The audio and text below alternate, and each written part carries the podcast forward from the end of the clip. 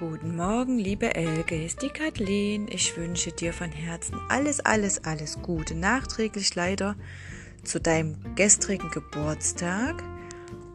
Weiterhin ganz viel Gesundheit und Spaß am Sport und fit bleiben.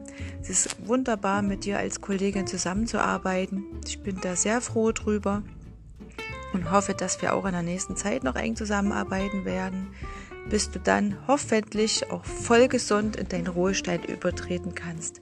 Alles, alles Liebe. Ich habe dich leider vorher nicht erreicht, habe es schon mehrmals probiert. Deswegen schicke ich dir jetzt eine ganz liebe Sprachnachricht. Vielleicht bis später. Tschüss.